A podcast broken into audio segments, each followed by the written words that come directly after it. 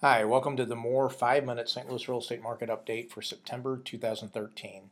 I'm Dennis Norman, one of the brokers at Moore. If you'll give me about five minutes of your time, I'll bring you up to date on what's happening in the St. Louis real estate market. Let's jump right in with a chart that shows our uh, market action index by county.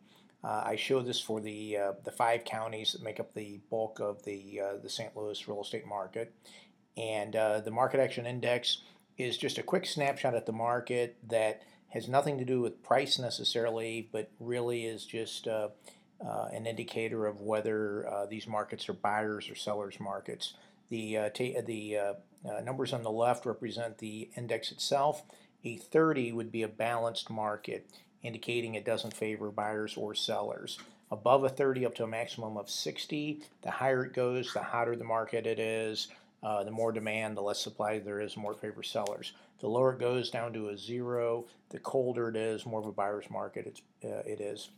You can see as the chart shows, going back a year ago, all five counties were well into buyer's market territory.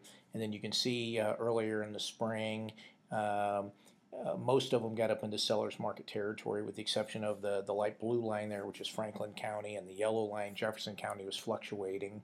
Uh, but then the other three, uh, St. Louis County has uh, been on top, the black line, and then the green line is St. Charles County.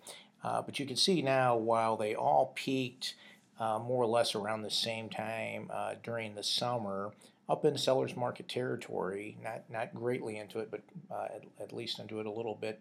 They have all fallen now. St. Louis County is uh, around a 36, 37 and uh, St. Charles County is a little, uh, maybe around 34. And, uh, and really, uh, none of them are in buyer's market territory at this time, although clearly Franklin County and perhaps Jefferson County are headed that way.